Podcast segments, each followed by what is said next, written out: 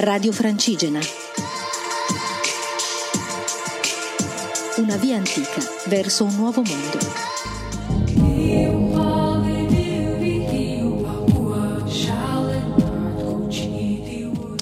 Ciao a tutti, sono Elisa. Eccomi arrivata a Sarria, a poco più di 100 km da Santiago de Compostela. Un luogo da dove partono molte persone, un luogo molto affollato di pellegrini perché eh, a Santiago, quando si arriva alla cattedrale, danno una specie di attestato che hai compiuto il cammino di Santiago e lo danno dai 100 chilometri e quindi molte persone fanno gli ultimi 100 km per avere questa cosa. Quindi da qui il cammino comincia a essere veramente molto molto affollato. Sono quasi 100 km appunto dalla meta. Mm, non stanno molto bene le mie gambe, ma spero che mi reggano per i prossimi 100 km. Oggi ho avuto una giornata molto rilassante in realtà, e forse era quello di cui avevo bisogno. Non è successo per mia scelta, ma perché è successo così casualmente.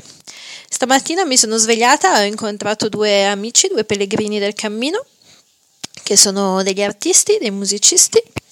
e abbiamo cominciato a camminare questa mattina insieme sotto una fortissima pioggia e abbiamo camminato per tre orette insieme nei boschi in silenzio ascoltando la pioggia cadere. È stato molto bello condividere il cammino con qualcuno, ma nel silenzio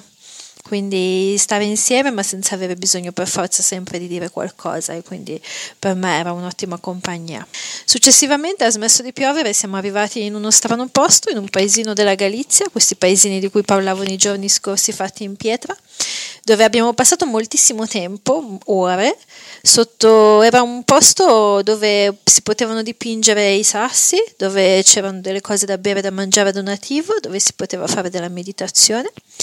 e siamo rimasti lì a scrivere poesie e a metterle in musica.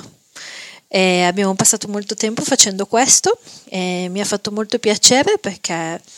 mh, mm, scrivevo molto tempo fa e poi per una serie di motivi ho smesso e oggi ho comunque capito che è una cosa che mi piace molto fare e che mi viene anche bene, quindi abbiamo passato molto tempo a fare mh, mm, questo Uh, poi facevamo dei piccoli giochi come uno scriveva una poesia su un oggetto che c'era nel luogo e gli altri dovevano indovinare quale oggetto eh, riguardava la poesia, oppure qualcuno diceva un oggetto e un altro doveva scrivere una poesia su quello, quindi abbiamo giocato molto con le parole e poi con la musica, mettere le parole in musica.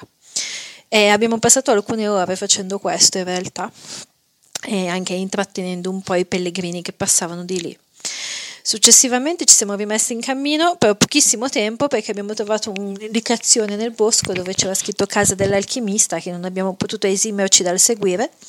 e siamo finiti in una stranissima casetta nel bosco